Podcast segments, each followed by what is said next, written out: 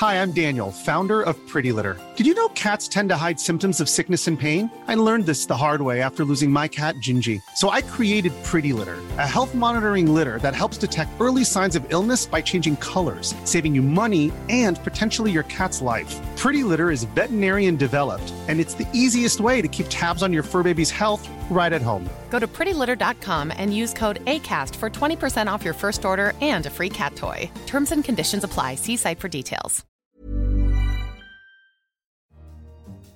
Hello, I'm Kenneth Kukier, senior editor at The Paper, and you're listening to Babbage, a weekly conversation on science and technology.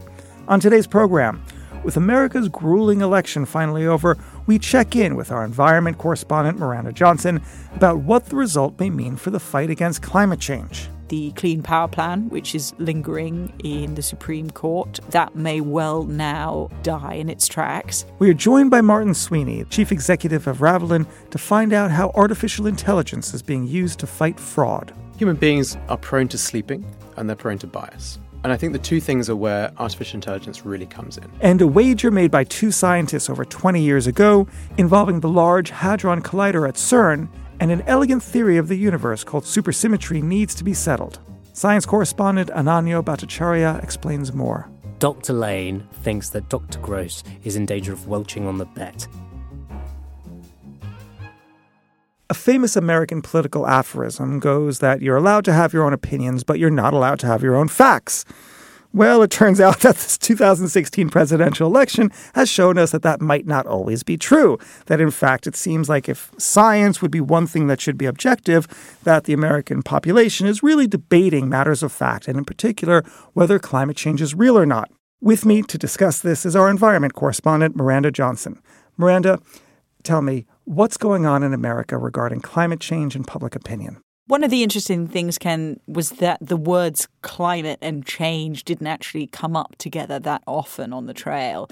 But what we had was an interesting split, not only between Donald Trump and Hillary Clinton on the issue of climate, but also there's a slightly more subtle distinction between many Republican voters and many Democrat voters. Because while Hillary Clinton says she, you know, believes the science and climate change is real, Donald Trump has tweeted that he believes climate change is a hoax made up by the Chinese to harm American businesses. The more subtle distinction I was referring to with voters is that the bulk of voters believe that climate change is in fact happening, along with ninety-five percent of scientists. Where they differ, Republicans and Democrats, is over why climate change is happening. And what's the nature of that difference? Essentially that Republicans feel that natural causes are to blame and Democrats that, no, it's anthropogenic emissions since the eighteen hundreds. And is there any legitimacy to the Republican view?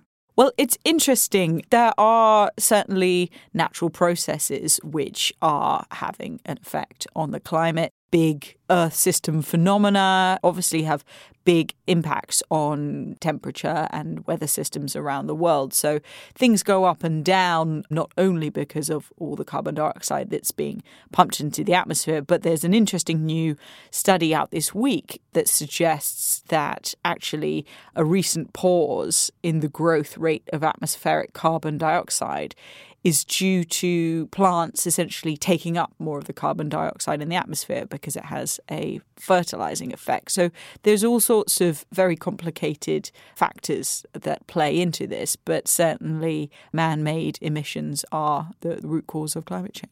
Let, let me take a moment to delve into the research that was reported this week. It sounds very interesting. This seems like it's a very positive thing for climate change if the plants are sort of absorbing the carbon that we are pumping into the atmosphere. Yes, and it could potentially boost yields of useful crops, things like wheat, things like maize in certain parts of the world. It's obviously going to be very specific to local geography. But what we're seeing is that as plants photosynthesize, they open tiny pore-like holes to let in carbon dioxide because carbon dioxide and water producing carbohydrates and oxygen is photosynthesis. As there's more carbon dioxide in the air, they need to open those little holes to a lesser extent and for less time to suck in carbon dioxide, meaning that they lose less water. So overall, the process becomes more efficient. And this means that, therefore, plants, particularly in colder regions, which are now warming to a greater extent, the Arctic region, for example, is warming at twice the rate of other parts of the world. We're seeing a flourishing of greenery. So this sounds great. Is it only great or are there any downsides to it? Well, it's not going to last is the thing. We're not just going to get more and more green growth thanks to carbon dioxide forever. There's a diminishing fertilization effect. And while plants like extra carbon dioxide, plants are also suited to growing within a certain temperature range and hate extra heat. So while we may see a flourishing of greenery up in cold regions of the world, we may increasingly see dieback of tropical forests because weather patterns are going to change, precipitation patterns are going to change, and we could get increasing drying up there. Now, Miranda, let me end on this sensitive question and ask you to gaze into your crystal ball. What do you expect from a presidential administration of Donald J. Trump? This is something I think that the international community feared, and it's one of the reasons why the Paris Agreement, which came into force earlier this month, why the ratification process for that was so hasty, because it's going to be very difficult now for Mister Trump to extricate America from it within one term. He wants to initiate pro-coal policies once more. I also expect that the Clean Power Plan, which is lingering in the Supreme Court, that that may well now die in its tracks. If that is the case, a two thousand seven ruling by the Supreme Court, which put carbon dioxide under the remit of the Environmental Protection Agency, means that something's going to have to be done about carbon dioxide, even if the Clean Power Plan fails. So there are some things that Trump can change, and there are some things that Trump is going to struggle to change. Great. Well, listen, Miranda, thank you very much. Thanks, Ken. If you have any questions or comments about the prospects for climate change under the new president, fire them our way in an email to radio at economist dot com and have your say. We do listen. Next, online fraud is rampant and costly. In the cat-and-mouse game between the bad guys and the banks, it seems like the public is losing. Can artificial intelligence help? New innovations in A I are going into many areas of business, which we've been documenting on the Babbage podcast. How might it be of assistance in detecting and preventing fraud? I'm joined today by Martin Sweeney, the C E O of Ravelin, one of a host of companies using A I to fight online fraud. Welcome, Martin. Hello. How bad is the problem? It's big and getting bigger. Okay. So it's hard to get exact numbers on this for obvious reasons, but I think a good estimate for twenty fourteen fifteen is around sixteen billion dollars.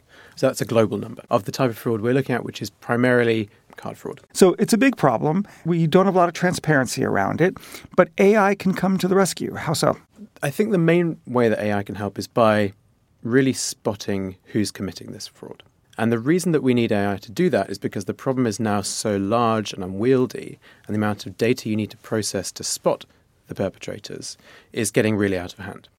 So how does A I get used to detect the fraud? We use A I to spot patterns and notice trends and anomalies in large-scale data flowing through merchants in the banking system. Specifically, when a transaction is being made, you look at all the different features of the transaction. That's right. To spot what are the telltale signs. Yes, but actually if you just look at a transaction in isolation, it's quite hard to make an educated decision.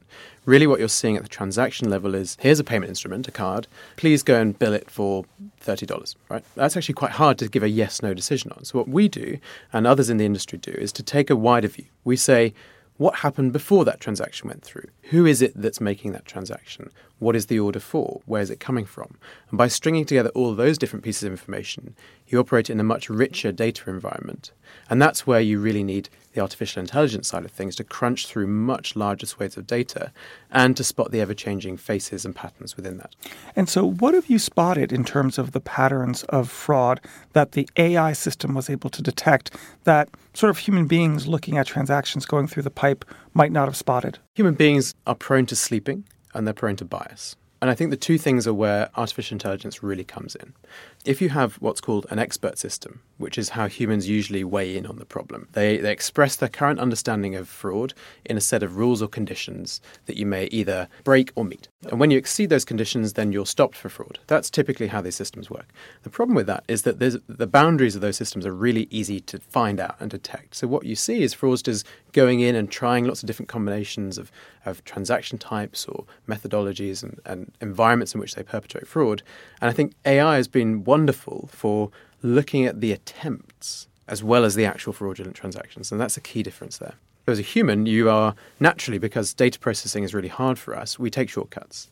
We skip through and we look to that a priori assumption that we've come for, and we look for confirmation of that bias. And actually, if you go away from that and move to a very pure data-driven solution, then you can spot those patterns much more easily because you weren't blinkered in doing so. Are there some examples of patterns that you were able to spot? This is about the changing environments that we see that customer coming through, and then the change in rate in which they progress through a transaction. So if you are like me or, or most other people, you don't know your card number off by heart, so you have to go and look it up. You have to find your wallet. So if you look at a transaction and it progresses through really quickly, that's an anomaly. Uh, and it's those sort of patterns and behaviours that we can pick up quite nicely and easily. Are there some things that human beings are better than the algorithm at doing? Yes, absolutely. And I think we need to be aware industry-wide in A I about the, the strengths and weaknesses of both sides. From a human point of view, the large-scale data analysis is really hard. But then from um, an expertise point of view, there's a lot of domain understanding that a human builds up and finds it difficult to describe, but just has a gut feeling. And that's essentially what we're trying to replicate here. We're building a specialized A I system that replicates with a high accuracy the ability for a human to review a transaction or order and give it a yes or no. But we're doing it at a much higher volume and speed than a team of humans could do. Do you get the feedback from the human decisions and put it back into your algorithm? Absolutely. Key part of the learning. So if it wasn't powered by the feedback, it would just be a static statistical system, which has a view, and that view will instantly be out of date. As the attacks change, as the profile of your customers change, and as the market overall changes, you need to be able to react to that in real time. Martin, thank you very much. You're welcome.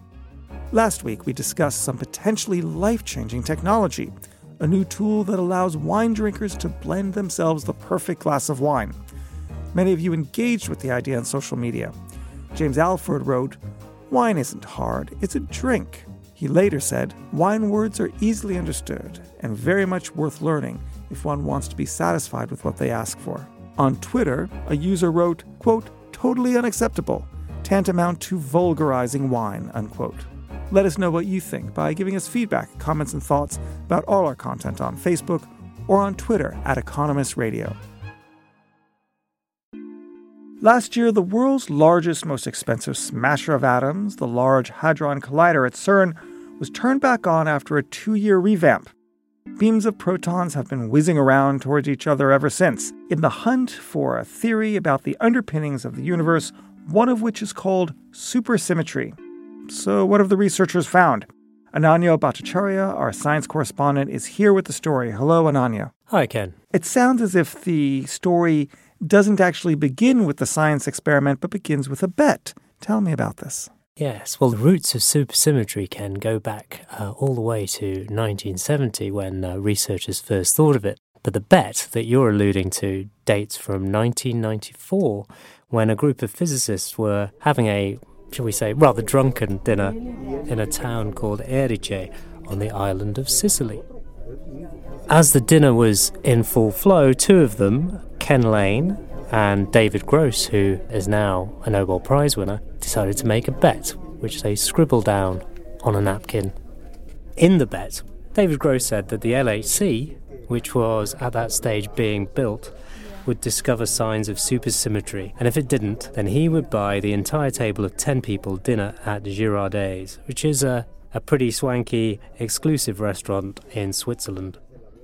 The terms called for a, a limit on the amount of data collected. That was fifty inverse femtobarns, uh, which are the funny units the physicists use to measure the number of collisions. Okay, first, What is supersymmetry? So supersymmetry, as SUSY for short, is a theory in particle physics, and it stipulates that all of the fundamental particles that we know and love, like the photon uh, or the electron, have supersymmetric counterparts called sparticles. Now, with that assumption, supersymmetry theories can explain an awful lot that physicists would otherwise struggle to understand. So, for instance, some of the particles that are posited by the theory could make up dark matter. That's the mysterious stuff that physicists know permeates the universe. Okay, so who won the bet? Well, that is controversial. The Large Hadron Collider has now collected enough data that uh, Doctor Lane thinks that he has won. Certainly there's been no evidence of supersymmetry particles yet, and he thinks that it is time for Doctor Gross to pay up. But Gross feels otherwise. Doctor Gross says it looks as if he'll have to pay up, but he wants to wait for the particle physicists themselves to call it.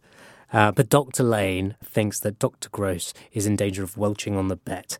He says that the criteria set out in the original bet have been met, and so he and uh, the three referees that were included on the original napkin think that it's time that Doctor Gross should uh, cough up and pay for dinner. So what is the nature of the problem underlying the dispute? Do we need more data to understand this, or have we answered the question conclusively? Now, the problem with SUSY is that despite all its elegance and beauty, which is why physicists admire it, it is difficult to pin down.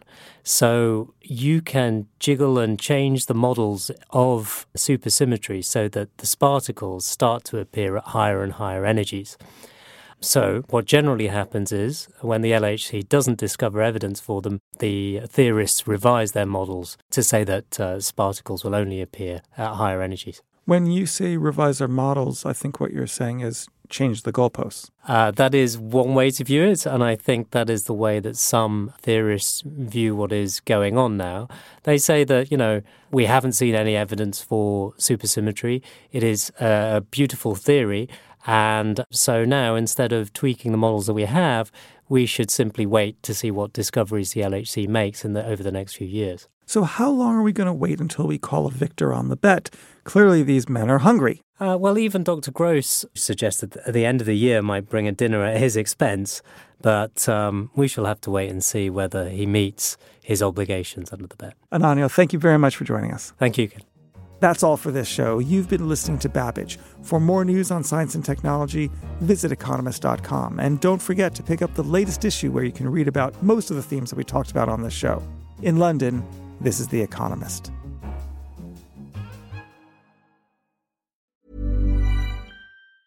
Hi, this is Matt and Sean from Two Black Guys with Good Credit. If you own or operate a business, whether it's a local operation or a global corporation, partnering with Bank of America could be your smartest move. By teaming with Bank of America, you'll enjoy exclusive digital tools, award-winning insights, and business solutions so powerful, you'll make every move matter. Position your business to capitalize on opportunity in a moment's notice. Visit bankofamerica.com slash banking for business to learn more. What would you like the power to do? Bank of America, N A, copyright twenty twenty-four.